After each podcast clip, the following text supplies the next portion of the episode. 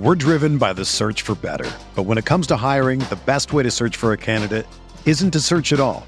Don't search match with Indeed. Indeed is your matching and hiring platform with over 350 million global monthly visitors, according to Indeed data, and a matching engine that helps you find quality candidates fast. Ditch the busy work. Use Indeed for scheduling, screening, and messaging so you can connect with candidates faster.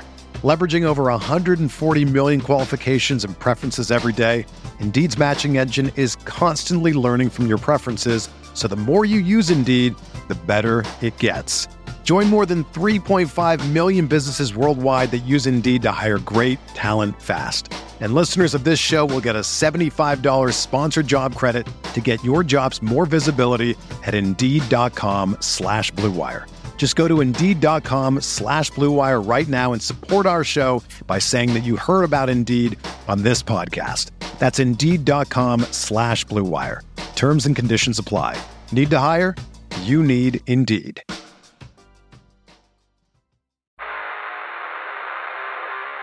You don't want it. You don't need it, but you're going to get it anyway. The Kevin Sheehan Show. Here's Kevin. There's a gleam, man. There's a gleam. Let's get the gleam. All right, Tommy's with me today, and as uh, you know, occasionally happens between the radio show and the podcast, there's news, and the news this morning is sad news, um, but expected news based on what we learned late last week that Marty Schottenheimer passed away uh, this morning after dealing with Alzheimer's disease for several years. He was 77 years old. Um, and he had moved into a hospice facility uh, near his home in Charlotte uh, late last week. And we talked a little bit about Marty. I think you and I did on the podcast on Thursday. Um, and you said that you talked to some people in, in anticipation of this that played on that 2001 team which I regard and have said many, many times over the years to you um, and to those that have listened to us many times over the years. I think that that was Dan Snyder's single biggest football mistake was moving on from uh, Marty Schottenheimer after the 2001 season, a season that started 0 5 and then turned around with them winning eight of their final 11 games with Tony Banks and Kent Graham at quarterback. Yeah, I mean, I I don't recall uh, a season that a fan base, an eight and eight season that a fan base reveres more than than, than that eight and eight season. I mean, it really was like uh, in, in a twenty year storm. That brief moment where where the sun shone, and people remember it, and they they'll never they'll, if if you live through it, I don't think uh, the only thing that will you that will forget it is eventually some kind of legitimate success for this franchise. But as uh, until that happens, 2001 will live on as the, the missed opportunity for everyone. I think your column, which you're going to write, um, the the way you just described it, the missed opportunity, is accurate. I think, and I'm this is not meant to be self-serving at all, uh, at all. But I think you're influenced and have been influenced by my feelings about Marty Schottenheimer and that one season. I don't think that most, you know, Washington football fans will would tell you that's just the most incredible 8 and 8 season of all time because Joe Gibbs's first year was probably as incredible an 8 and 8 season as all time as as Marty's 8 and 8 season but it was the lost opportunity it was the feeling that not everybody had Tommy this is where I think you might be a little bit off I don't think every fan thought that Marty Schottenheimer was on the verge of turning it around. There were a lot of people well, that thought the one the one fan who who counted was the owner. Well, yes, he did, and, and he didn't want it to continue. I'm just Yes. saying. I think the way you described it is with your columnist hat on, looking. I think the better angle is the lost opportunity. I'm not gonna. I'm not here to try to tell you how to do your job, but I don't think an overwhelming percentage of the fan base thinks about 2001 in the same way that I and others do. I think many of us feel that way, but I recall very vividly 2001. I had friends that were like, "Fuck him." This season, this was a disaster. It was fake. You know, Darrell Green couldn't stand him. Bruce Smith couldn't stand him.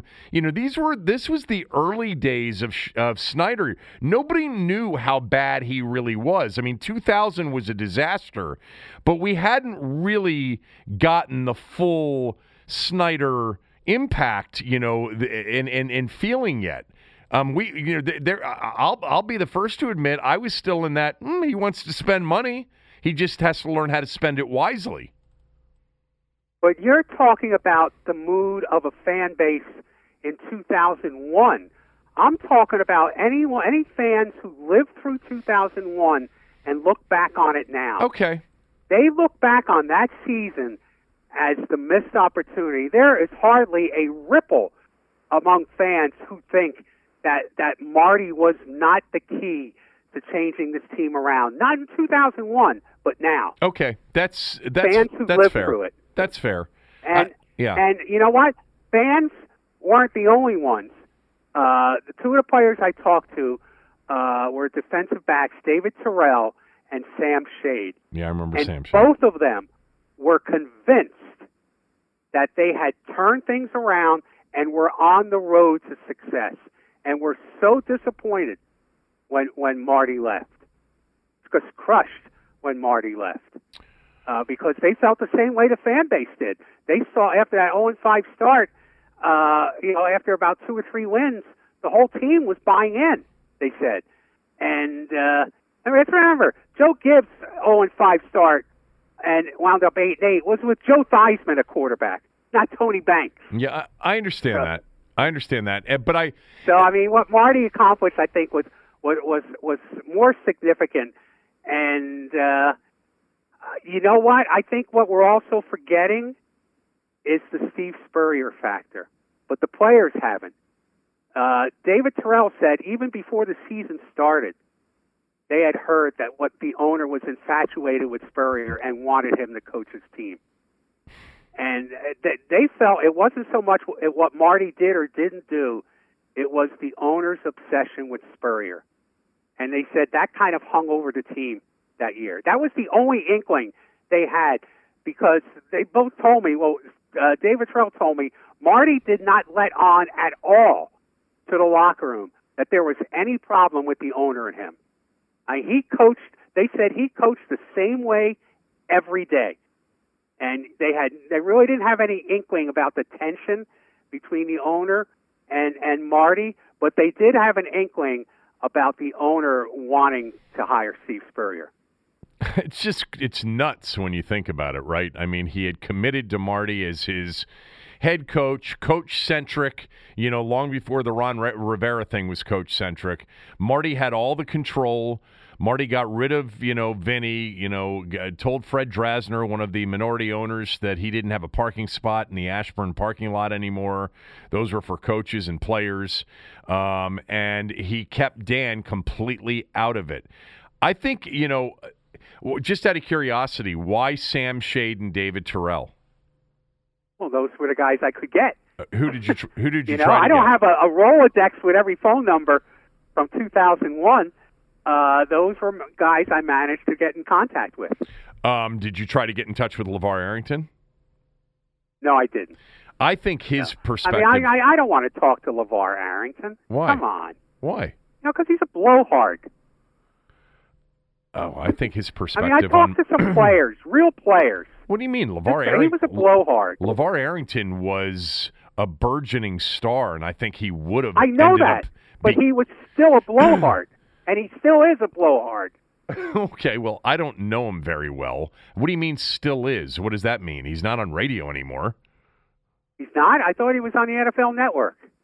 I haven't seen him on the. He's the not on the Weather Channel? I have, he on the Weather Channel? I have I honestly I actually didn't think he did that bad uh, of a job on the NFL network, but I haven't seen him on the NFL network. Maybe he is on the NFL network. I don't know. I don't know. Um, but he might I, be on C-SPAN. I'm not sure. But I think you know. First of all, Arrington's play against the Panthers totally turned that season around. Yes, it did. And I do think that Arrington was one of the young players that bought in before you know anybody else did. You know, at the objection of the older players. And I think that that was probably an interesting dynamic. You know, Darrell Green and Bruce Smith, you know, uh, versus guys like Arrington and Champ Bailey and Antonio Pierce who were buying in.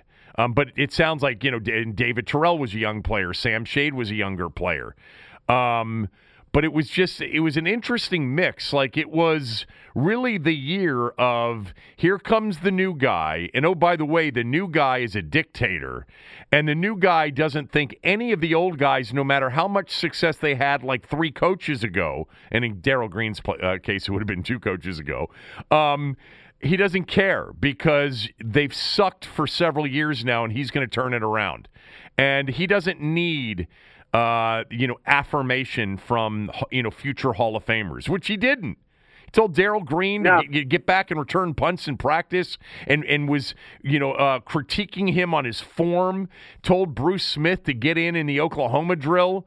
Um, you know, the, the older guys couldn't stand him. They had, you know, with Norv, let's face it, Norv had a little bit of Jay Gruden and Steve Spurrier in him. It was easy. Absolutely. You know, yeah, it, it was country club for for with with Norv. Uh, here's what uh, here's what uh, David Terrell said about that. Uh, he Marty was old school coaching. He didn't care if you were a paid superstar or whatever. If you went out and practiced practiced the techniques they taught you and played the way you wanted to put that they wanted you to play, you would be out there, whether you were a no name guy like me or one of the superstars. He wanted guys who were going to go out there and play for him. And by the way, David Terrell says, I would have run through a wall for Marty. I think that that's and how. Sam Shade, and, and Sam Shade says the things that Marty taught him, uh, he's been a coach on and off in various jobs over the years. The things that Marty taught him, he, he brings to every coaching job. He said the same thing. He swears by Marty. It changed his life. Marty coaching him. I th- I think that's the way LaVar Arrington felt is that he would have run through a wall for the guy. Um, you know, I don't know that for sure, but I remember hearing him a few years after. I think I had him on my show you know, this was before he got into radio on the other station and then uh, started to make fun of all of us on the other station. Um, whatever. I don't care about that.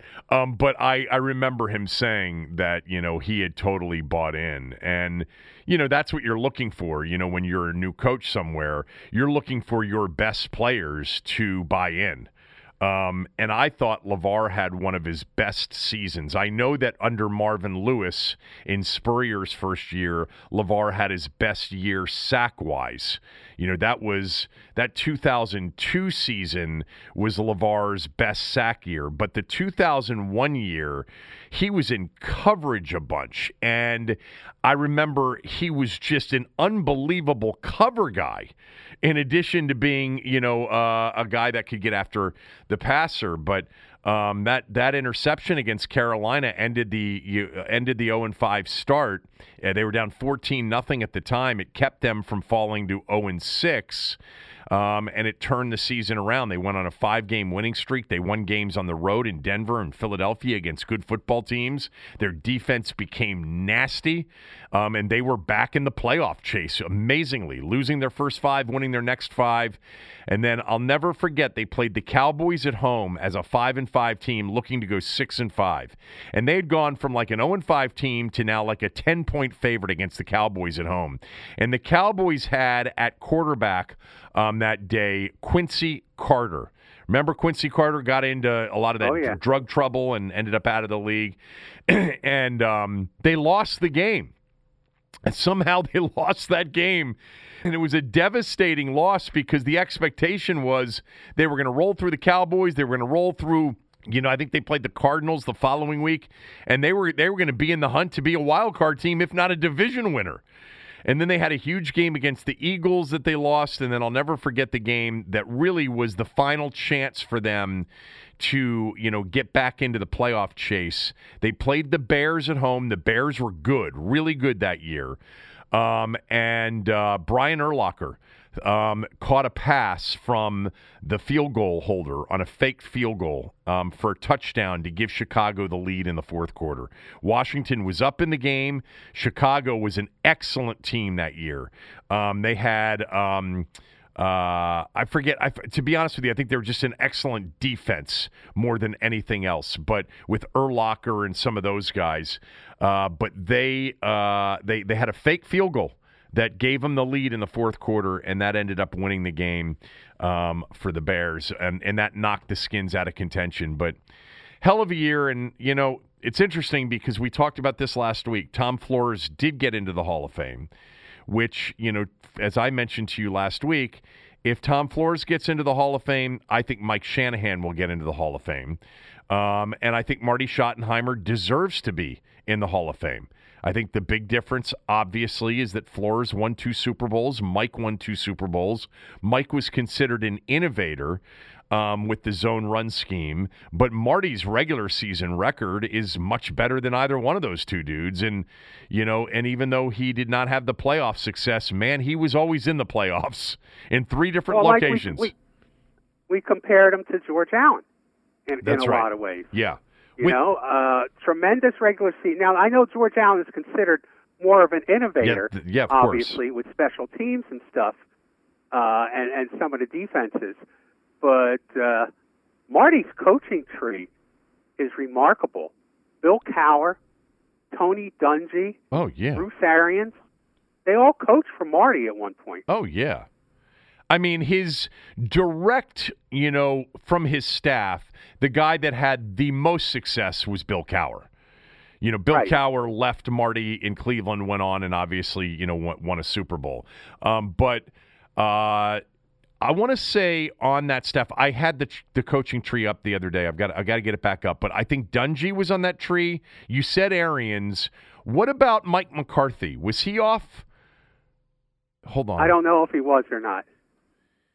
Hold on, I got to pull that up. I don't know. Here it is. Here it is. Marty Schottenheimer, first okay. layer of the tree, guys that actually coached directly for Marty. Lindy Infante, Bill Cowher, Tony Dungy, Gunther Cunningham, Herm Edwards, Mike McCarthy, Cam Cameron, Tony Sparano, Hue Jackson, Bruce Arians, Rob Chudzinski, Marc Trestman. I mean, and then off of those trees you get down. But yeah, I right. mean, the, the, the Super Bowl winning coach was a Marty Schottenheimer, um, you know, coaching tree guy in Bruce Arians. Yeah. yeah. Now let me just go back to LaVar Arrington for a second, just so everyone is clear. I think LaVar Arrington is one of the greatest athletes I've ever seen on a football field.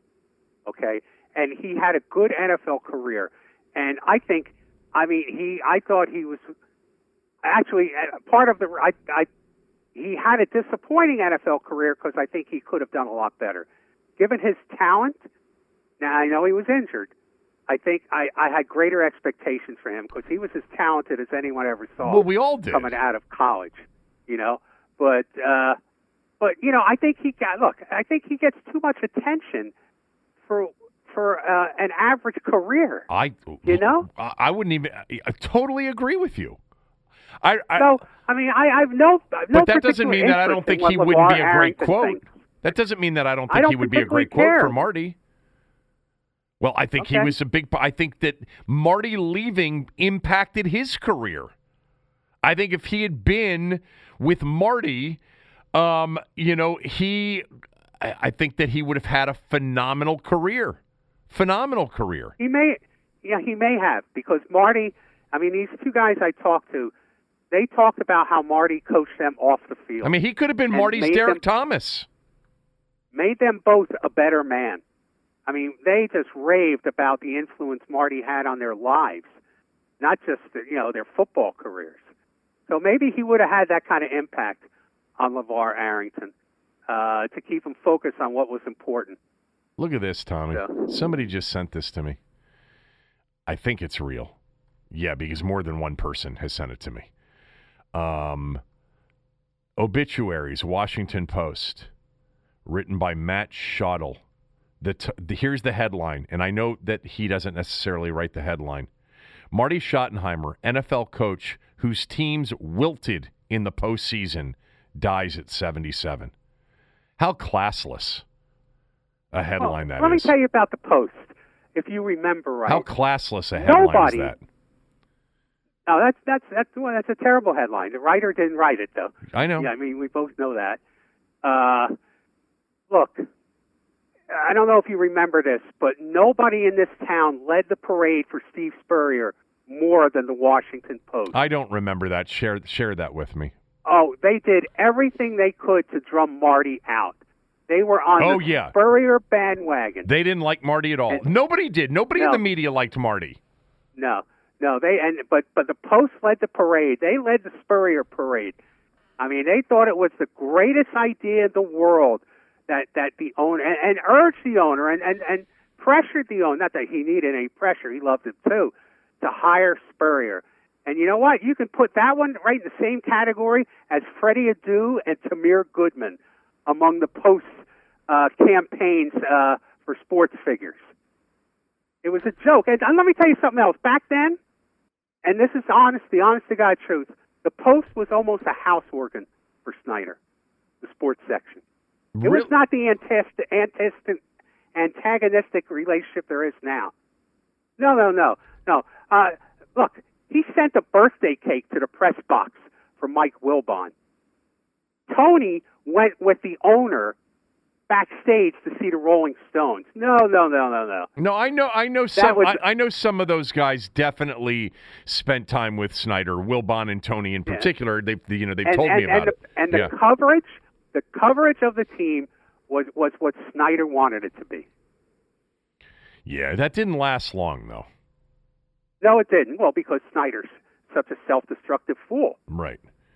But that is really. I know he doesn't write the. Uh, the headline, but whoever did, th- that's that's about as classless a headline or as clueless a headline. Look, his teams did wilt. they did wilt in the postseason. It's accurate, um, but clueless as to what Marty Schottenheimer really was, and and his impact on the game, um, and how much he won. Uh, It really, I know I've I've gone through this before, and and I won't spend a lot of time going through it now. You know, he led his teams to the postseason 13 times, coached in three AFC championship games, two with the Browns, one with the Chiefs. Um, but my God, did he have bad luck in the postseason? I mean, I, I, I do think in remembering those games, um, I absolutely do think that Marty Schottenheimer coached at times way too conservatively, which is what they said, Tommy, about George Allen as well. That when he got to the biggest games, that he coached too conservatively, and I think Marty had in many of those cases the superior team to the team that he lost to in the postseason. But you had John Elway with a 99-yard drive to force overtime, and then Moseley, um, you know, missed uh, a uh, missed one. No, I think he missed one in overtime or missed one in, in regulation. Remember, Moseley was kicking for those 86 Cleveland Browns that advanced to the AFC Championship game in Cleveland against Denver, the game that was the drive. You, you remember that, right? Mark Moseley was the kicker on that I team. had not remembered that. No. And Moseley had kicked the week before a field goal in double overtime to beat the Jets. But he had missed a bunch of kicks in that game too. I'm pulling up the box score from both of these games. Moseley Moseley missed three field goals in the Jets game the week before, but kicked the game winner um, in overtime, in, in the second overtime, to beat the Jets 23 20 to advance to the AFC title game. And that was where they played Denver. Um, Moseley, hold on for one second. Did he miss a kick in that game? No, he was two for two in that game. He did not miss a kick in that game. Um, but, you know, in a game in which defensively Cleveland was great, um, Elway had Tommy. Elway in that game was like at 180 yards passing tops, and then on the final drive drove him 99 yards um, in uh, in over uh, to force overtime. They lose that game. The next year is the Earnest Byner, Byner fumble as he's getting ready to go in to give Cleveland the AFC Championship game in Denver. Um, it was really one bad, you know, luck a- after another. Um, he had a kicker ag- twice miss short field goals, once to win it, once to force overtime, and then in his final um, playoff game um, in 2006 against the Patriots when they were a 14 and 2 team. They were the number one seed, and late in that game, uh, they've got a uh, they've got the lead, um, and there's an interception. And I'm I'm pulling up the box score just so I remember specifically who it was who had the interception. Um, Marlon McCree had an interception, and on his run back, uh, no, I'm sorry. Uh, yeah. Marlon McCree had uh, a, an interception on his run back. He fumbled the ball away, and New England got it back, and Brady drove them down the field, and they ended up winning the game 24 21. awful. Just awful. Yeah. You know, the, the, the one thing that surprised me in talking to these guys who played on that 2001 team was uh, that the possibility exists that if Spurrier was not available, do you think that Snyder would have lived with Marty? No, I don't. Um, I think the Spurrier thing obviously made it very easy for Snyder. But the stories I've heard over the years from, from people who would know, and I think you've heard some of the same things, is it was a miserable year for Snyder. You know, there he was the year before in 2000, buying every free agent that he could buy, um, totally immersed in the operations of the football team, getting all the attention for signing all of these big names, um, them being actually one of the preseason favorites in 2000 to win the Super Bowl. Um, and then the season fell flat on its ass. He fires Norv at the end of the year. And, you know, he decides to go basically the opposite of Norv. But that was not fun for him. He did not, Marty would not let Dan participate. I, I know all that. I know all that. But but if you're if you're home without a date and no girl will have you, you go. St- there's you, a big you difference go by yourself. between home, being home without a date, and the girl you want out there wants to go out with you. He would have found somebody else. He would have found somebody else. I mean, he was paying big money. You know, he would have found yeah. somebody else. The, the the minority owners hated him, especially Drasner. Snyder did. I, from what I've heard, Snyder didn't hate him as much as Drasner did. Uh, Snyder actually respected Marty, and they got along. But he was very upfront and said, "I want to be back involved." And Marty said, "If you do, I'm not going to, to coach for you anymore."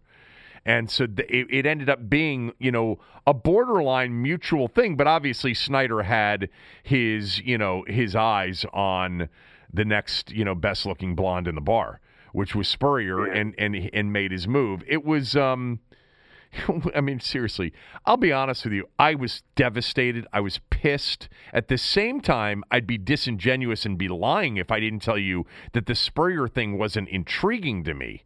But, uh, but I was a I was definitely in the Marty camp.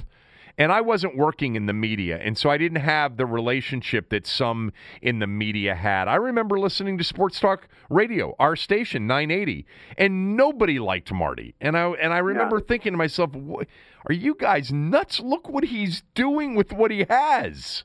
Like this but is the nobody uh, liked nobody in the media liked George Allen either. Same thing. Nobody. Mm-hmm. They hated him. It's too bad. It would have been really interesting to see how it would have played out. I would have been look when you look at his career, it, you'd, it, it'd be almost impossible not to say that they wouldn't have gone to the playoffs a bunch. Why? Because he did it everywhere he went. Every single place he went, he won double digit games, won divisions, and went to the playoffs. You know, in Cleveland, three straight division titles. Uh, you know, 12 and 4, 10 and uh, 10 and 5, 10 and 6 his last 3 years. Remember 87 was the uh, was the scab year, so they played one less game. Two AFC title uh, games, both lost. In Kansas City, um, he went uh, every single year except for 2 years in Kansas City, he went to the playoffs. 8 7 and 1 the first year, no playoffs. Then playoffs, playoffs, playoffs, playoffs, playoffs, playoffs. With one AFC title game when they lost uh, to Jim Kelly and the Bills in 93. Um, and then then they went nine and seven, and then went thirteen and three and lost to Denver. God, that was a painful loss. They lost to uh, Denver in the '97 um, playoffs um, at home to uh, to Mike. Uh, that was the the '97. Uh, the, the, that was one of the years the Broncos ended up going. I think they beat Pittsburgh that year. Went back to the Super Bowl. Um, right? I think so. Uh, and then his final year was seven and nine. Fired. There, he had one losing season in Kansas City. None in Cleveland, not one losing season in Cleveland. And in San Diego, he went 8 and 8, 4 and 12, 12 and 4 playoffs, 9 and 7 no playoffs, 14 and 2 lost in the playoffs, and AJ Smith fired him after yeah. going 14 and 2. There was a shelf life to Marty. There's no doubt about that, right? He did eventually get to the point where he was a bit much to deal with but not one year. Snyder could have nope. Snyder could have gone at least five with them. Um, they would have gone to the playoffs. Too bad, too they would have won divisions. You know, did, did Snyder have a yacht then? Maybe if he had a yacht, he he wouldn't have cared so much. Yeah. Um, crazy. The whole thing was crazy. I'm, I'm you know, it, it's it's ironic, right? Uh, when Marty got fired in San Diego, he was replaced with Norv Turner. you know, Norv took over his team um, and ended up, um, you know, uh, I forget if it was the, the, next year or the year after that, but I think it might have been the next year. Norv's first year in San Diego after taking over for Marty went to the AFC Championship game with Philip Rivers playing on that torn ACL. Um, in that game that they lost, um, Norv actually took you know that those Marty teams to the playoffs three times in a row as well. Uh, anyway, Rest in peace, Marty Schottenheimer. Uh, terrible, terrible headline in the Post. Um, really, really um, incredibly off base. Um, and, uh, you know, I'm not going to go overboard. It's a, it's a headline writer. Um, I know it's not the, the, the, the writer of the story, but that's something an editor editor should have picked up on, right, Tommy, or not? Does an editor look at the headlines? Well, yeah. I mean, I don't know the editing process anymore at the Post. They have a lot of money, so I'm sure they're still multiple editing things that a, an article would go through. Yeah. Uh, and that's, I mean, it's not an inaccurate headline. No, I said it's not inaccurate. It's just. So I it, don't know if an editor would change it. It's classless and it's borderline mean. Yeah, it's, it's it is. It's not appropriate. It it's not. A, it's not appropriate. Well, when you write an edit, when you write an obituary, you really should take into account this is probably going to be, at least for the average person, maybe not a famous person, the last thing somebody's probably going to write about you. So you, usually you take more care when you write when you write an obituary with that in mind. You know, you're not necessarily as mean or as harsh. But with a public figure, I'm not sure the same rules apply. Well, I would just say that when somebody dies and you've got to somehow um, in media, um, you know, so, uh, let people inform people. The information that comes about that person shouldn't also be a simultaneous cheap shot. So that's fair. And that's what this that's fair. and and whether this guy even understands uh, what it was, it it was it, it comes off as classless and a cheap shot. You know, you know, I always thought it'd make a good radio experience that we should have done. Uh, each of us write the other's obituary. Oh my God! Uh, why would you? Wouldn't that be great? No, it wouldn't be. why not? Cause it's it's inc- it's it's grim. And I, read them on the air. It's morbid. I don't I don't want to write your oh, obituary. Oh come on! I don't want to write. I don't want anybody to write mine. No. I mean, why would you even think in in those? Th- because they would give you an idea of uh, how the other person really perceives you. I don't want to know how you perceive me, and I'll, I'll, I'll take it one step further. I really don't care how you perceive me. you should know that by now. But uh, I actually, think everybody actually, should try you know to what? write their own obituary Actually- just for the heck of it. Actually, you know what? I do care what you think about me. There are a few people in my life that I care what they think about me, and I care about what, what you think about me. I actually, I actually think that you would write something very flattering. I, I probably would. But I, I mean, probably would. but I think you would mean it. I know I, I would. think I would too. I know I would write something very, very flattering and very honest about you, and I, and there would be a lot of people that would read it and say, "Well, that's not the guy I've been listening to for all these years."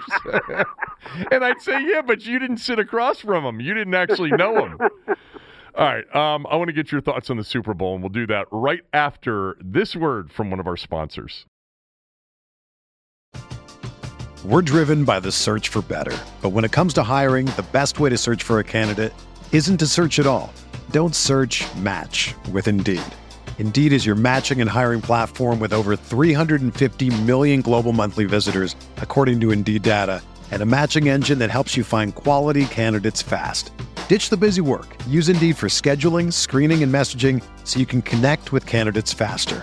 Leveraging over 140 million qualifications and preferences every day, Indeed's matching engine is constantly learning from your preferences, so the more you use Indeed, the better it gets. Join more than 3.5 million businesses worldwide that use Indeed to hire great talent fast. And listeners of this show will get a $75 sponsored job credit to get your jobs more visibility at Indeed.com slash Blue Wire. Just go to Indeed.com slash Blue Wire right now and support our show by saying that you heard about Indeed on this podcast. That's Indeed.com slash Blue Wire. Terms and conditions apply. Need to hire? You need Indeed. The best way to learn a language? Immersion. Living where the language is spoken and using it every day. But if that's not in the cards this year, you can still learn a language the second best way, and that's with Babbel. Be a better you in 2024 with Babbel, the science-backed language learning app that actually works. Don't pay hundreds of dollars for private tutors or waste hours on apps that don't really help you speak the language. Babbel's quick 10-minute lessons are handcrafted by over 200 language experts and help you start speaking a new language in as little as 3 weeks. Babbel's designed by real people for real conversations, and their tips and tools are approachable, accessible, rooted in real-life situations and delivered with conversation-based teaching so you're ready to practice what you've learned in the real world. Here's a special limited time deal for our listeners. Right now, get up to 60% off your Babbel subscription at babbel.com slash bluewire. That's 60% off at babbel.com slash bluewire, spelled B-A-B-B-E-L dot com slash bluewire. Rules and restrictions apply.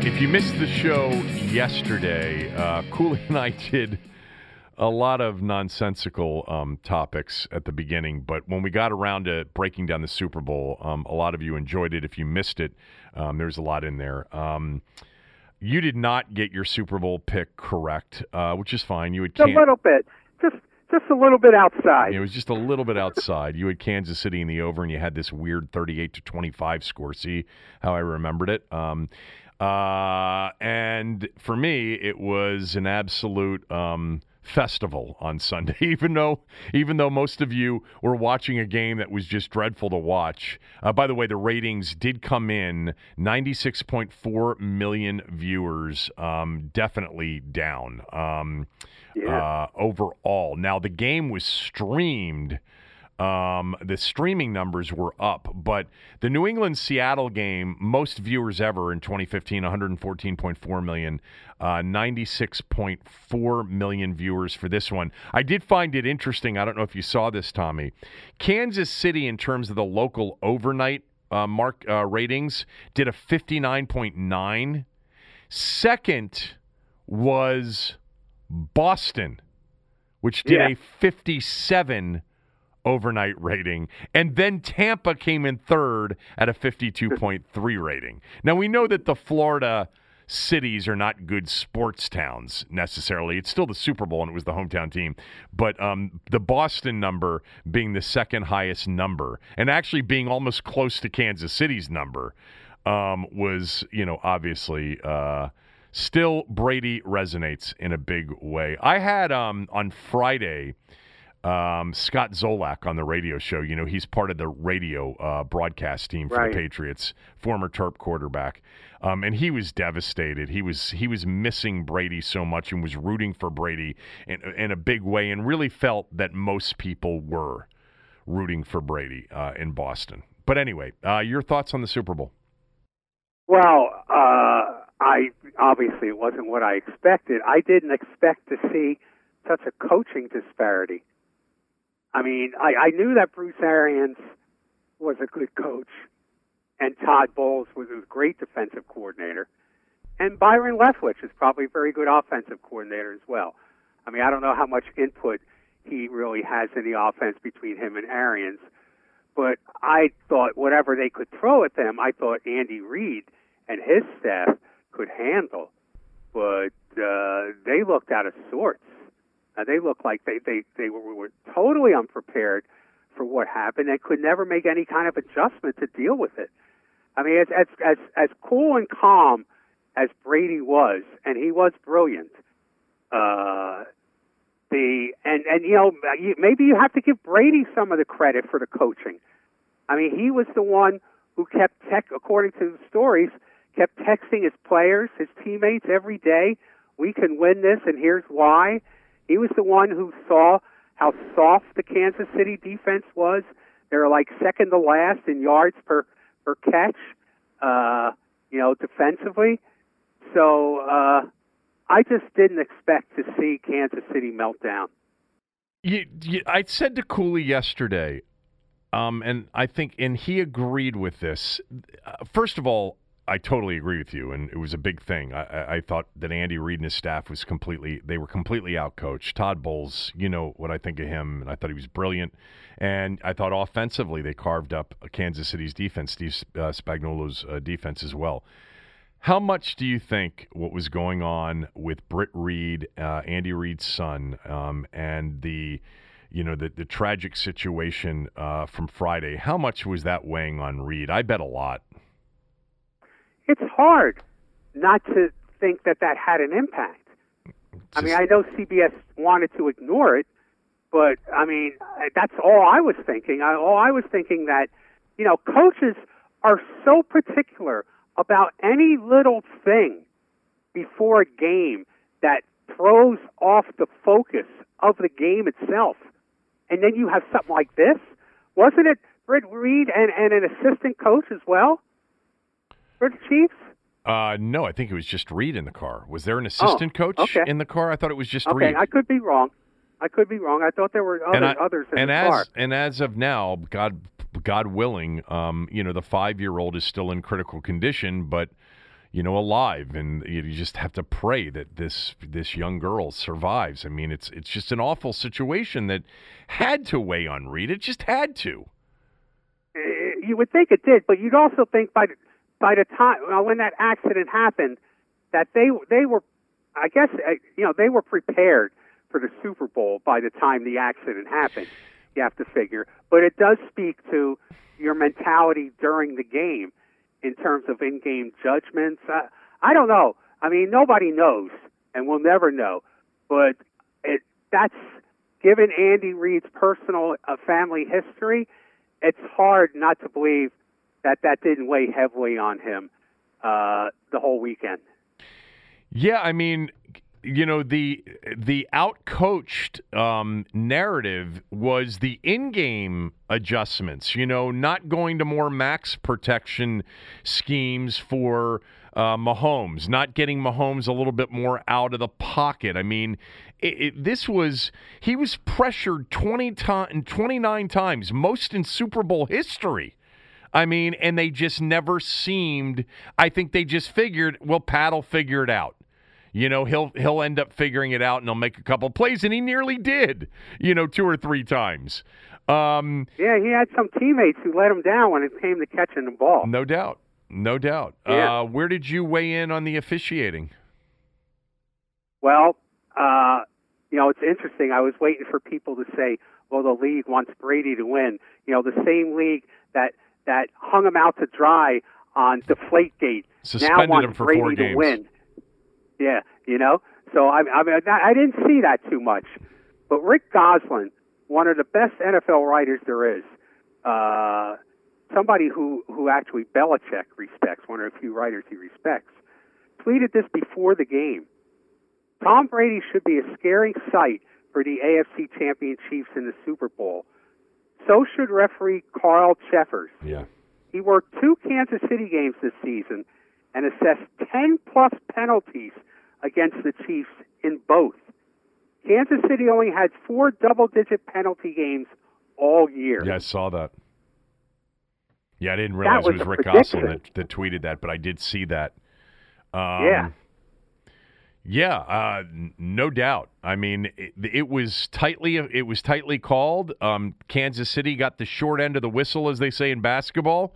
Um, but my position was uh, they got their ass kicked too, and that it wouldn't have made It that much of a difference had they, you know, had everything been evened out a little bit from a flag standpoint. It was a beatdown in every sense of the word. Yeah. It was not an enjoyable game to watch, but it, it was. It was. Well, I guess in your position, it was an enjoyable game to watch. It was, no doubt. it it really it was. It's hard because you know you're rooting. You, you know, as a fan, you'd like to see it to be a, a really good game. And you know, look, I remember there was a stretch. You know, in the 70s, 80s, even in the 90s, probably, where the, the, the, the I mean, the narrative about the Super Bowl was how boring the Super Bowl was. It always was. It was a it was a one sided game. It, I mean, I just thinking back through, um, you know, like the the, uh, the the Cowboys Steelers games of the '70s were the best games, but for the most part, they were duds. They were blowouts. You know, the Raiders blowing out the Vikings, the Cowboys blowing out Denver, um, the Raiders you know, blowing out the Eagles, and then in the '80s with the dominant NFC teams. You know, there were there weren't a lot of close Super Bowls, right? The Bears blew out the 85 Bears blew out the Patriots. The Raiders blew out the Redskins. Washington blew out Denver.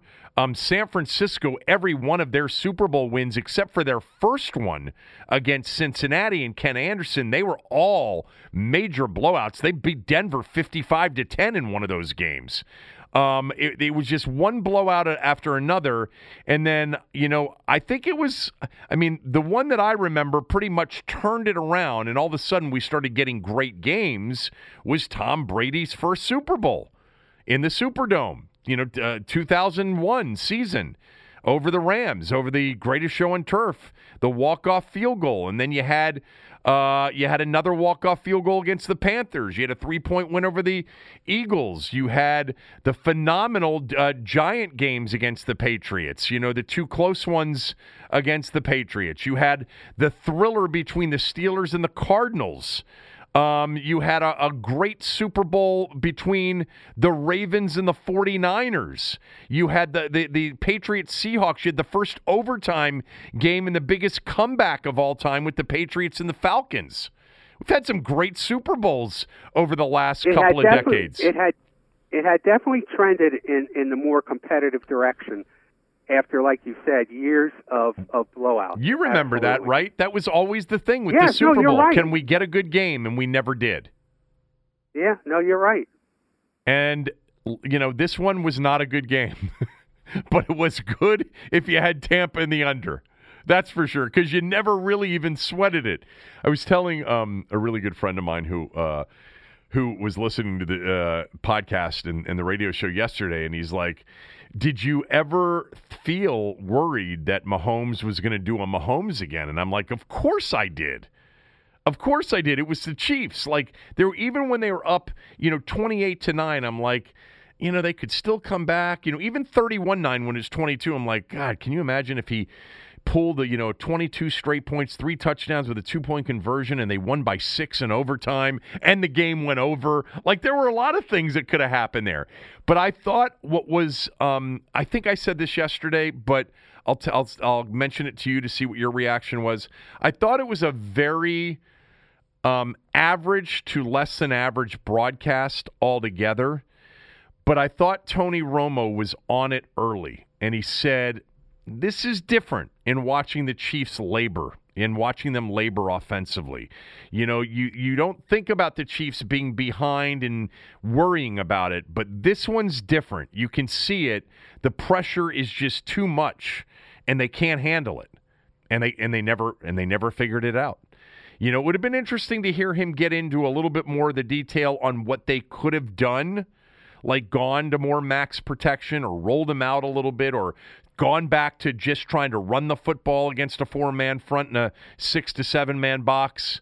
Um, but uh, but yeah, I uh, it wasn't a great game, but it was a great result for me.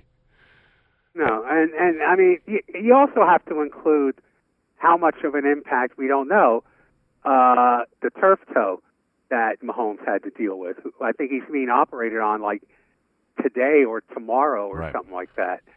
Uh, although he seemed pretty mobile when he took off, we really don't know what he was going through there as well.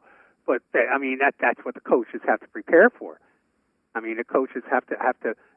If if if his turf toe was debilitating, they had to have known that and prepared a game plan with that in mind. Do you find um, this interesting um, for any reason? Yes or no? Brady um, texted an apology to Tyrann Mathieu, Honey Badger, um, for the confrontations uh, during the course of that Super Bowl. I really thought Brady should have been flagged when Mathieu was flagged. I thought it was, you know, looked like offsetting, you know, unsportsmanlike conducts. Um, Mathieu um, said, "I've never really seen that side of him." Uh, you know, uh, Brady in his apology text to Mathieu called Mathieu the ultimate competitor. Um, Mathieu said, you know, um, Brady said he told Mathieu he'd watched him since his days at LSU, and he praised Mathieu for his heart, calling him an incredible leader, champion, and class act. Brady also expe- expressed his desire to apologize in person in the future. He said his outbursts in, a, in, in an emotional moment were in no way a reflection on his feelings towards Mathieu, whom he spoke of highly throughout the week leading up to the game. Mathieu explained his side of the altercation, saying in a since deleted tweet that Brady started the verbal spat when he called Mathieu, quote, something I won't repeat, closed quote. What do you think Brady called Mathieu? Is that interesting to you or not? I don't think it, it's it's a racial epithet. If I that's what, if that's what you're saying. I actually did. That's not was that was not my first thought, but my first thought was that it could be in the category of something that was offensive. You know, a, a- a- a Justin Thomas situation from a few weeks ago. it on- could be. You know, Yeah, it it, it, it could be. Uh, but uh, yeah, you're right. Uh, and a lot of a lot of something that like stuff that, gets said on the field in on football games. A lot of it. I know. and and it's sort of a place in which these players they don't you know they don't turn each other in more times than not in these situations. You know, it's the heat of the battle. yeah, I know. Doesn't excuse it, but it is the heat of the battle. Um, Doesn't interest me that much. okay. Uh, what else did Is I have? Tom Brady the greatest NFL player to ever play the game? He's the most accomplished NFL player of all time. It's not even close. Well, wouldn't that wouldn't you say that that would uh, make him the greatest? Well, you would have to tell me because every single time I've ever had this conversation with anybody, with any elderly people, um, they say, well, it's Jim Brown, and then you can count a couple of spots before you get to number two. Is he a better all time And I- football player than Jim Brown? And I've always said that until now. Yeah. You can't ignore the resume. You can't ignore and and what what's the separator for everything about Tom Brady now is he did it someplace else. He did it right away someplace else. Right. He didn't go to play for the New York Yankees, a team that wa- that had won, you know, 10 World Series. No, but he like went that. to a stacked team. He went to a good Yeah, I know team. that. Yeah. That that hadn't been playing well. Right. They, they the year before. well, they went seven and nine the year before and had like five, you know, overtime losses or I know. I know. We think seven and nine Yeah. is, is is really good here, but but in a lot of towns, Uh. it's not a great record. Understood. So yeah, doing it, in, taking his act on the road, and doing this, accomplishing what he did, is the separator to me. It's what separates him from everybody else. Um, and I'm a you. I mean, I've, I've been always been. It's Jim Brown, and then you can stop counting after that. You know, but I mean, seven Super Bowls, been ten, seven out of ten Super Bowls. it's crazy. And he's won more Super Bowls than any other franchise. I know more in than the NFL. more than San Francisco and Pittsburgh and New England. So, so no, it, it, it's it's no longer a debate. Um, the uh, I, I think. I, think that there's first of all, uh, I, I just went up and, and I looked at the New England, uh, New England, the Tampa uh, season from last year in 2019 with Jameis Winston. They were seven and nine. Seven of their nine losses were by one score or less. Um, and two of them were in overtime. Um, they really were, and I remember watching them last year, saying, "Good God, this team can score. They're on the cusp. If Winston could just throw like one less interception a game, they'd probably be in the postseason and be dangerous." Um, remember, I I really thought that Tampa was a possibility. You know, if if he wanted to win and win it all. Um, and t- and he, he ended up picking it. Not a lot of people had Tampa early on, but whatever. Um, he's the most accomplished team sports um, athlete, team sport athlete of all time. And I know you want to say Russell, and I'm willing to listen to, to, to you talk about Russell and talk about how only the greatest players played and how he had to overcome Wilt and all of that. And it was 11 titles. And maybe you want to throw in DiMaggio, who won nine, or Yogi Berra, who won 10, or Mantle, who won seven. I don't know. The, that's the list, by the way. That's the short list of players, team sport players, to have won seven or more world championships. Um, Brady, Mantle, DiMaggio, Berra, and Russell. Um, I, I just think in football it's just so much harder to win a Super Bowl uh, w- when you're in a one and done environment in, in the postseason versus the sports where more times than not the best team wins. Certainly in the NBA. Um, but I think he's the most accomplished team sport athlete of all time. Well, I don't. I still think it's Russell. You have to include the fact that Russell, before he got to uh, 11 out of 13 championships for the, the Celtics, won two national championships in a row at the University of San Francisco and an Olympic gold medal. Well, So I can think we can safely say that Russell is the factor there. You know, uh, so I, I still think he's the best. And I tell you what, you mentioned Yogi Berra, very underrated. I think Yogi is maybe number two or number three uh, with Brady. I mean, he went to ten World Series, and if you think he was just a passenger on those teams, he won three MVPs. yeah, he won three MVPs. Yogi Berra did. Yep. Yeah, I mean he was he is an underrated player uh, who was who Casey was Casey Stengel's favorite player uh, on, on those Yankees teams. So I think Yogi does does not get the attention uh, he he deserves. Those Yankee teams were great, obviously, but uh, look, I'm willing to put Brady number two behind Russell and, and Yogi number three, uh, but I still think it's Russell. I'm not going to say you're nuts either, though. Okay. Yeah, I know. Um, I it's it's it's the conversation that we had a few weeks ago about you know if you didn't know how many championships Brady had and you were able to watch every single game he ever played up until you know the AFC championship games and beyond. So you knew he got to AFC championship games in a lot of them, but you didn't know what the results were after that. I think a lot of people would say just based on watching you know, Elway, Marino, Rodgers, you know, on on the quarterback uh, conversation, um, you know, Peyton or Unitas or you know whatever. There'd be a lot of people in the conversation with him, and I think ultimately, what you know, a lot of sports fans just don't take into consideration in these team sports as much as the people that played them and coached them is just how important the intangibles are. And Brady has intangibles off the charts. He's got an ability from a leadership standpoint, from a figuring it out standpoint, from a you know a competitive standpoint, all of those things to win and and and figure out you know how to win and more than any any winner in the history of the game. And so I, I just that that's part of it. You know, it's not just arm strength or athleticism or, you know, ability to, to, to move or extend or whatever, you know, or clutch, you know, clutch gene versus no. Cl- it's all of the other things that contribute to winning character, you know, leadership.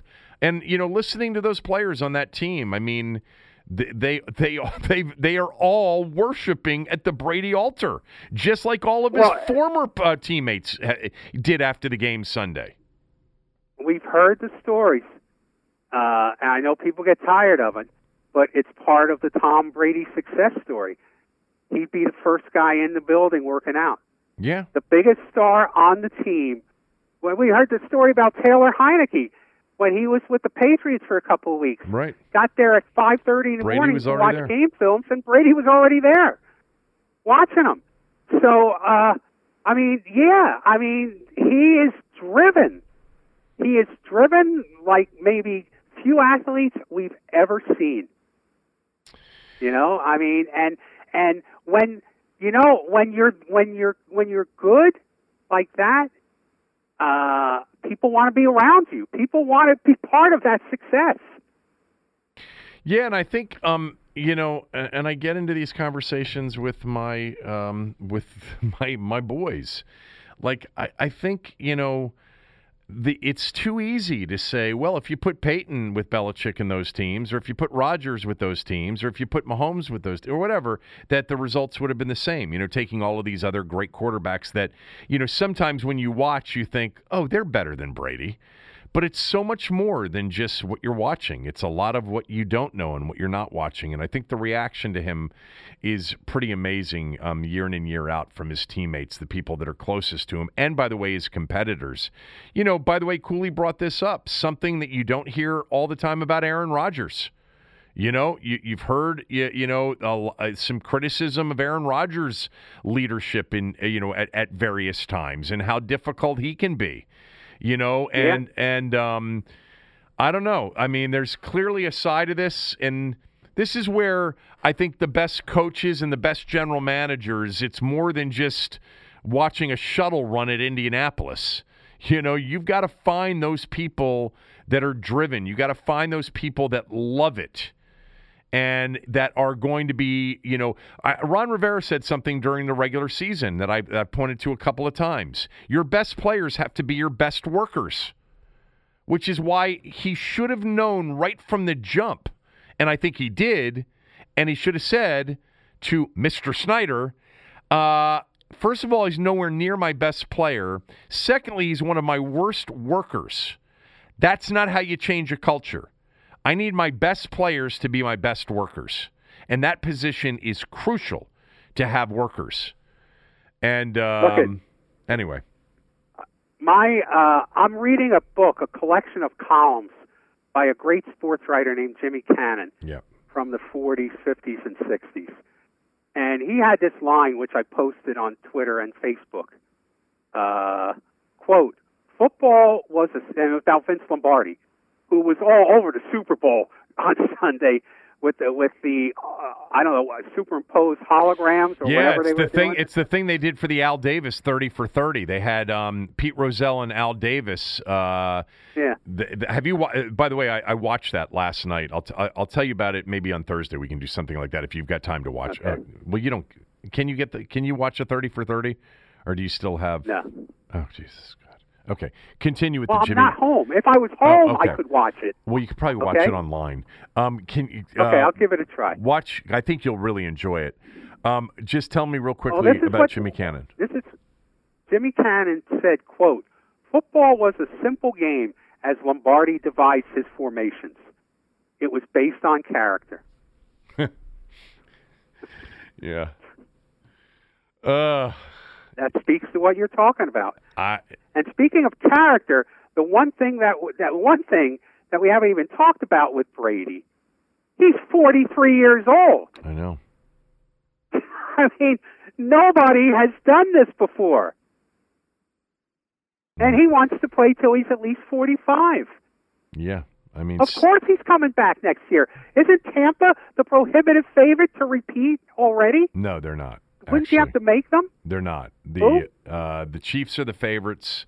The Packers are the second favorite. Um, I think the Bucs and the, The Bills. Packers?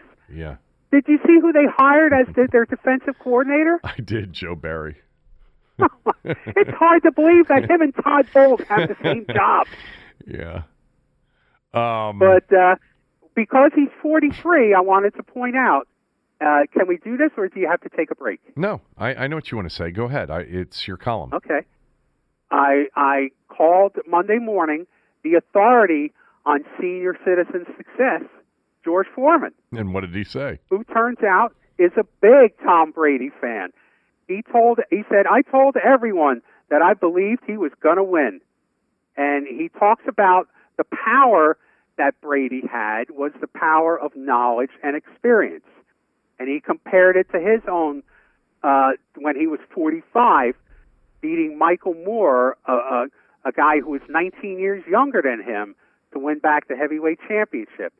This is what George said. When I was young and had all that enthusiasm, I was either guided or misguided by trainers and managers. But when I made my comeback, I was equally experienced and knowledgeable about boxing as my trainers were. Right. They had to come to me. The coaches needed me to ask ask the coaches needed to ask me questions. I needed enthusiasm, but that and physical strength were last on the list. It was about like all about being a thinking man's game, like a chess game, and I was able to play it well. I mean, that's Brady. He's like a coach. Well, the other I mean, we talked about Peyton for years like a coach, but uh, you know, we never recognized that in New England. But playing for for Bill Belichick for 20 years, some of that's going to rub off. Yeah. I, look, the other part of it too, and um, you see this sometimes with the the greatest um, achievers, right? You see almost a narrowness to them. You know, I used to feel that way, and I think we've talked about this in the past about Joe Gibbs. Joe Gibbs was so focused and so committed to his job and to winning and doing whatever it took to to do it. He had he was oblivious to things that were going on in the world around him, and they weren't even interesting to him. You know, I, I remember in the '80s, you know, he was asked who Oliver North was during one of his press conferences. He had no idea who Oliver, Oliver North was during, you know, Iran Contra.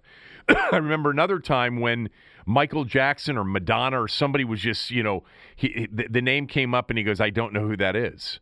Um, and Brady, like, what else is he going to do? I'm sure he's got interests and hobbies, okay? But this is what drives him. This is what makes him happy. And he just played great and won the MVP of the Super Bowl. I know. So- I know. It's not like he's like this this uh this guy that they're dragging along with them. He's the he's the driving force. Right. Yeah. Um, anyway, we'll take a break and be right back after this word from one of our sponsors. All right, this final segment brought to you by MyBookie. MyBookie.ag. Right now, if you go to it, you can find Tommy. You can find those Super Bowl odds for next year. Uh, yes, uh, the Chiefs are the favorites. They are five to one. Then it's Green Bay at seven to one, Tampa Bay at eight to one, Buffalo at eleven to one. Those are the current odds at MyBookie.ag. If you want to get a wager down on the Washington football team, fifty to one to win next year's Super Bowl. Um, there are. Uh, let's see, one, two, three, four NFC teams with worse odds.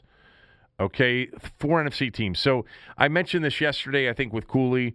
Um, Washington not getting a lot of love right now um, from the handicappers and odds makers out in Vegas, primarily because they don't have a quarterback solution, um, which we will get to here uh, momentarily. But anyway, uh, go to my bookie. They will match your deposit halfway up to $1,000. Uh, mybookie.ag. It's a reputable place. I would urge you, even if you have another place to sign up for my bookie to get that deposit matched halfway up to to thousand dollars, you have to use my promo code Kevin DC.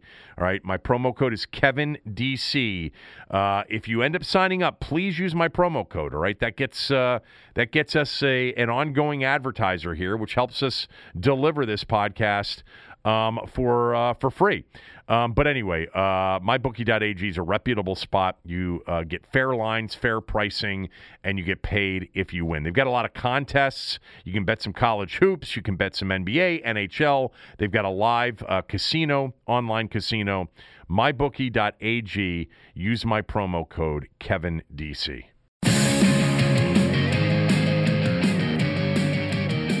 So, um, I- put out this poll. We're required to put out a poll every day on Twitter. I know that you would prefer it to be on Facebook. Um, put out this poll today. Um, describe the mood of the Washington football fan base after their seven and nine playoff season, losing to the eventual Super Bowl champions. I'm sure you saw some of this on Twitter. People really excited. One, one of the choices, euphoria. I know you saw some of the reaction about how excited people were um, about uh, losing to the eventual Super Bowl champions. Um, didn't really uh, move me one way or the other. Um, but anyway, um, it, it's the the choices I put out there. All right, describe the mood of the Washington football fan base after a seven and nine playoff season. Apathy still checked out was an option. Skeptical but attentive, um, meaning you're paying attention. Just couldn't fit that in uh, to 25 characters or less. Leaning optimistic. And then the final uh, option was all in again. You know, like I'm all ba- I'm all in now. Um, number one was leaning optimistic. 57.1% of the people, the respondents, said that. Second was skeptical but attentive, 22.6%. Third was all in again, 14.5%.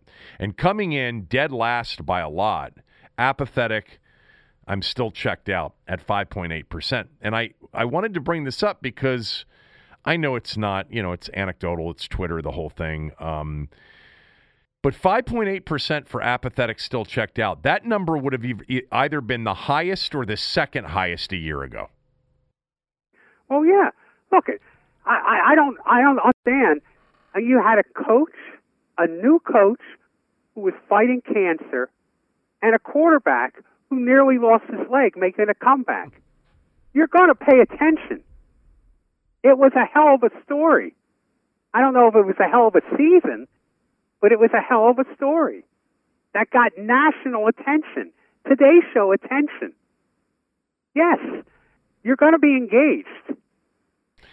But that's but but it's really describing the mood after the season, as in what's your mood right now about what the team is, not about well, what you just experienced. I I know that what you just experienced was influential uh, on yes. how you feel now, and I I get that, but.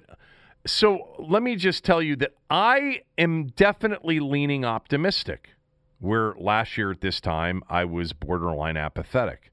You know, we've always talked about like what if, what if they turn it around? What if they actually become a contender? Will everybody be back in? I think a lot of people will be back in. Um, that's not where they are right now.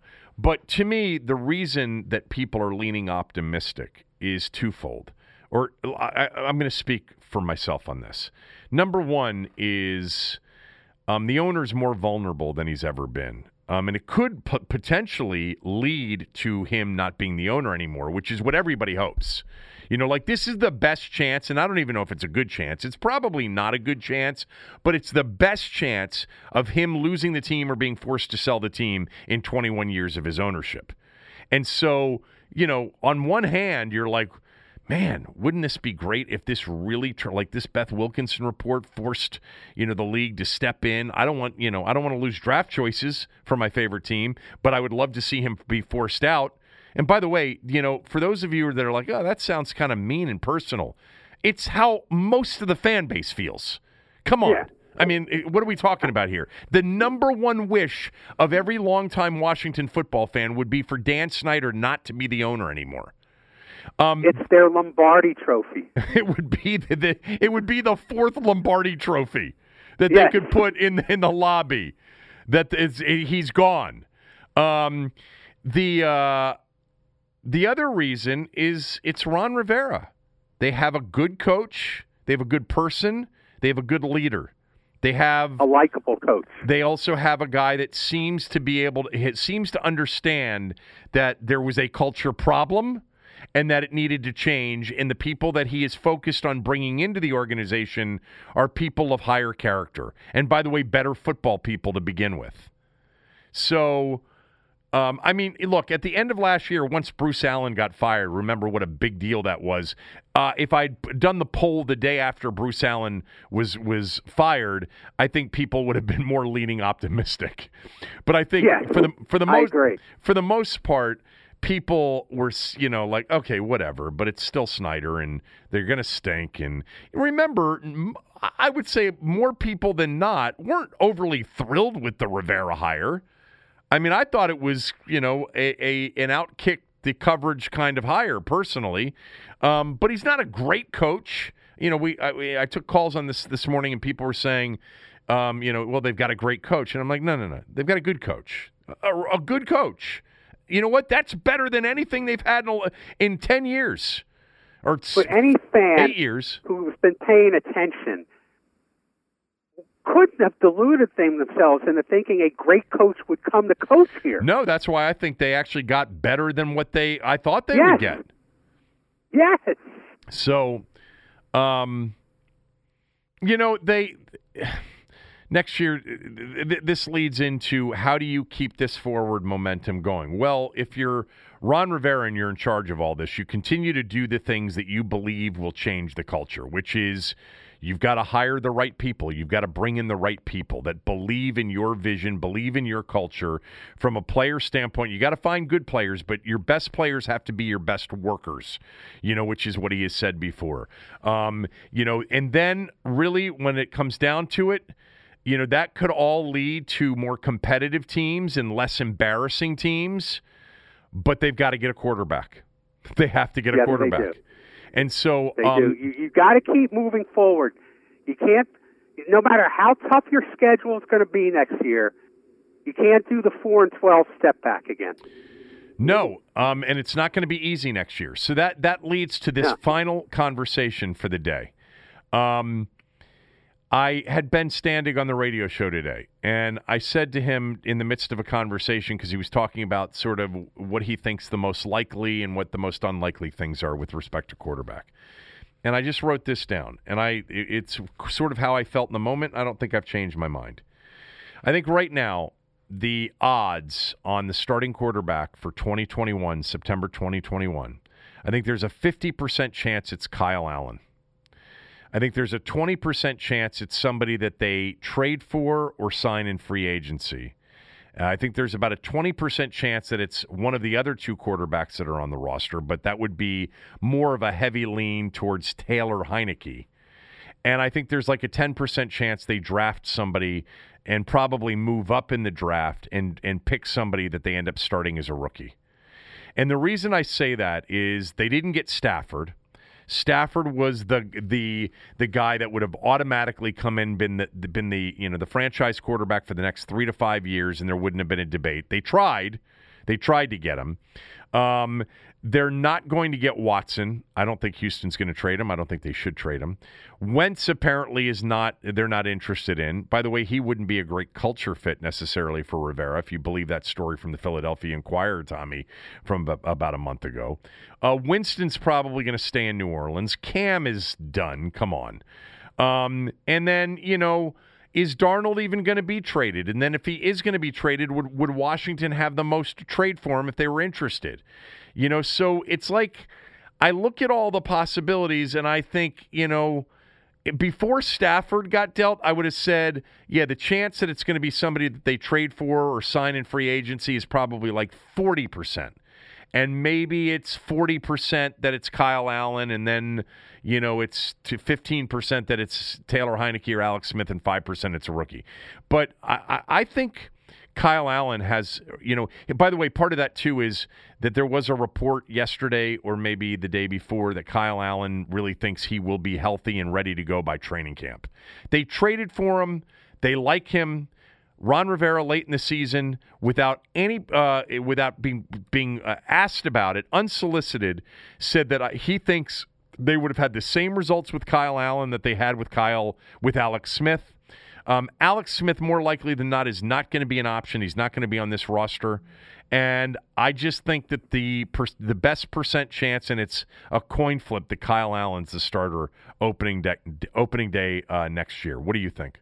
Based on everything you just said, I, I mean, I think you're right, but based on everything you just said, if this team makes a deal and gives away a bunch of draft picks to move up in the draft to pick Justin Fields, would you consider that an alarming sign? An alarming sign? Yes. No. Why would I consider that alarming? Because would you think that was the what the owner wanted to do or what the coach wanted to do? Oh, oh no, I would think that that's the co- what the coach wanted wanted to Why? do. Well, because I've I talked about this last week. I have heard that they, are, they that there are people in the organization on the football side of the organization that like Justin Fields. And the reason that they Uh-huh. like Justin Fields is um, unlike the Ohio State quarterback that was just here, Justin Fields, by all accounts, is a tremendous high character leader um, and the, getting rave reviews for his leadership ability. Now, personally, um, I thought Justin Fields at times this year looked like a guy that I would not want to be my starting quarterback. I thought he was really inconsistent. He had some bad games. Um, but then the Clemson semifinal game came, and he was brilliant in that game. And he played hurt, and he was phenomenal in that game. And he threw six touchdown passes in that game. And um, and I, I would trust, you know, I would trust them. I told you, I, I, I, th- I would trust them. Well, you they- see, this is some. I mean, how you can't have it both ways. You can't think that he really likes Kyle Allen and that he would trade mortgage the future to get Justin Fields.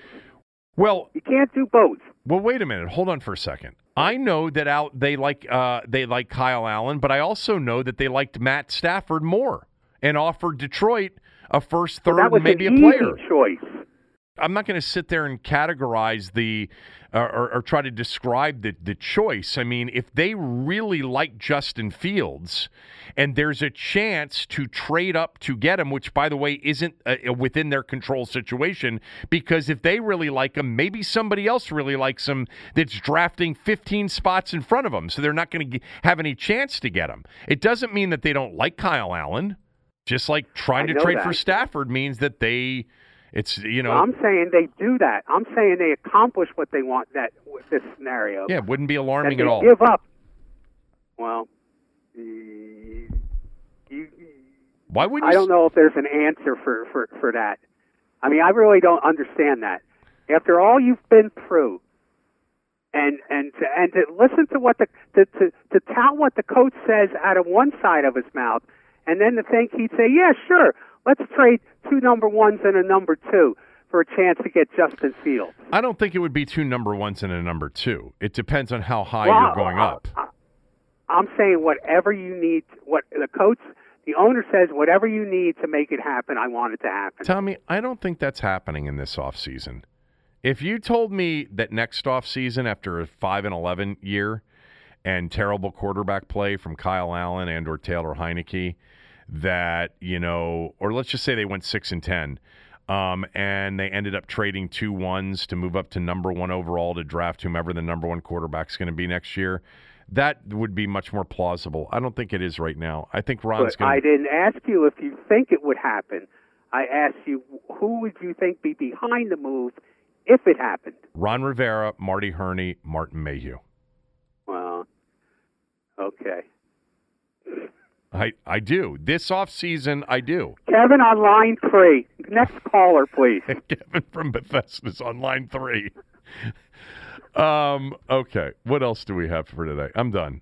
Uh, you got a list of things you want to get to. No, I don't. I, I was going to mention, I, I don't want to talk about, nobody gives a shit about the Washington Wizards or Maryland basketball right now. That's what I watched last night. Um, so whatever. Watch the Al Davis 30 for 30. Okay. It's, it's, it's, it's a little bit weird, but God, what a story his life story is. Um, will you try to watch that, and then we can talk about that on Thursday? I'll see what I can do. You know, I've got a busy schedule down here in Florida. I've got the pool. I've got happy hour. I got a lot on my agenda. Uh, you have what another week and a half before the booster shot? Uh, no, no, no. It's uh, 16 days Okay, so it's just over two till weeks. the booster shot. All right. Uh, and and we we shifted gears. We're not going to uh, Austin when we leave here. where are you going? We're we're heading far, we're heading farther south to Sarasota. Oh, okay. Well, Sarasota's great. Go to Ormond Circle. You can hang out, walk around. It's beautiful. Longboat Key's, just over that, you know, right, right, you know, three minutes from Ormond Circle, and it's beautiful there. Love that part of Florida. Love it.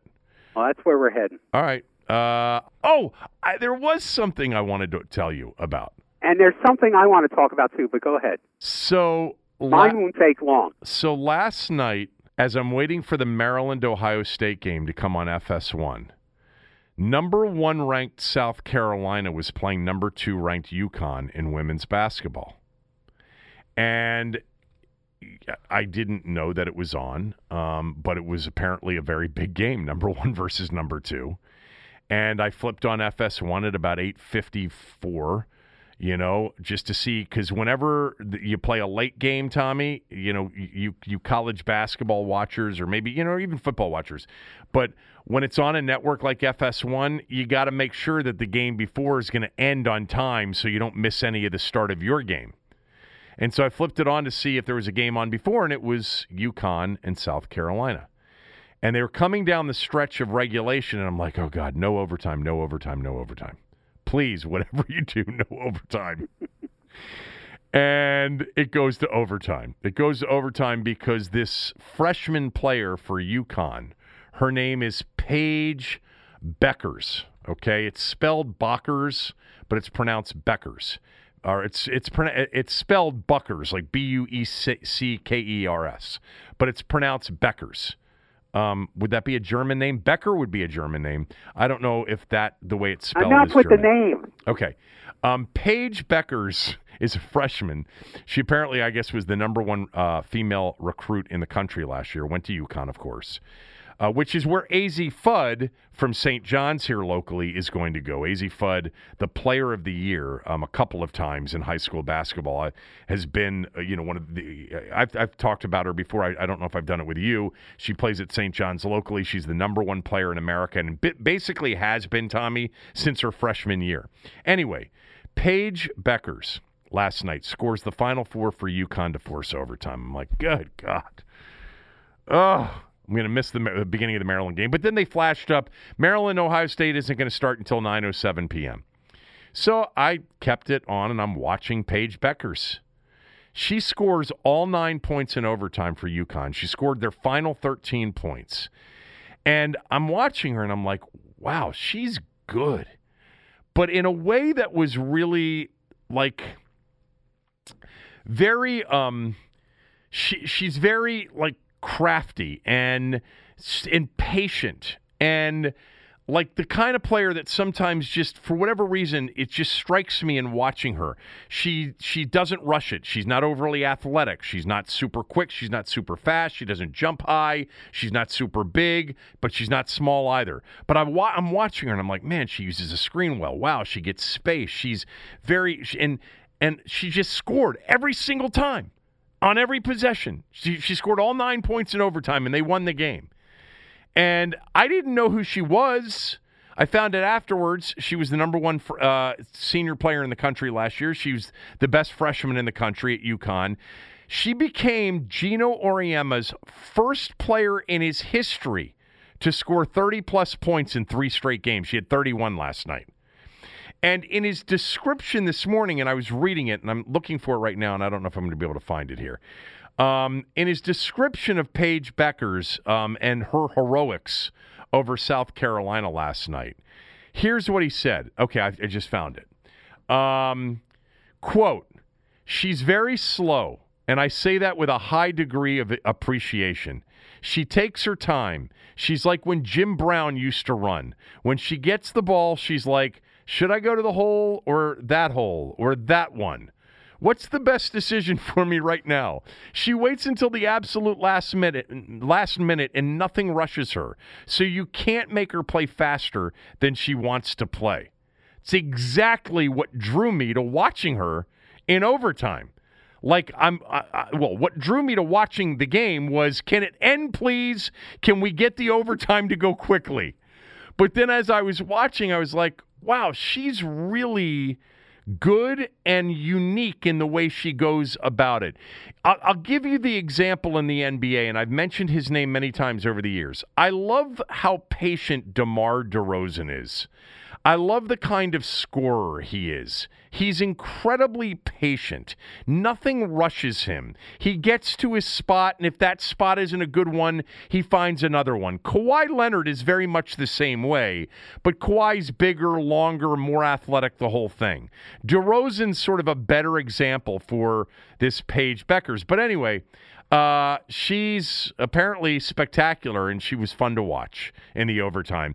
And I didn't miss the beginning of the Maryland game. So there. What was the thing you had? Well, I'll have to watch her. Sounds like a lot like the Thom Loverro game on the court. Yeah, it does. So, although, uh, although you weren't much of a scorer. No, no, I was not. But uh, I want to remind everybody that they could read my column about George Foreman and Tom Brady on the Washington Times website, WashingtonTimes.com. Click on sports, and also the column I'll have tomorrow about Marty Schottenheimer as well. Um, I will definitely read that, and we'll see what uh, Terrell and Sam Shade said about him. Um, all right. Uh, maybe we'll title this show LaVar Arrington.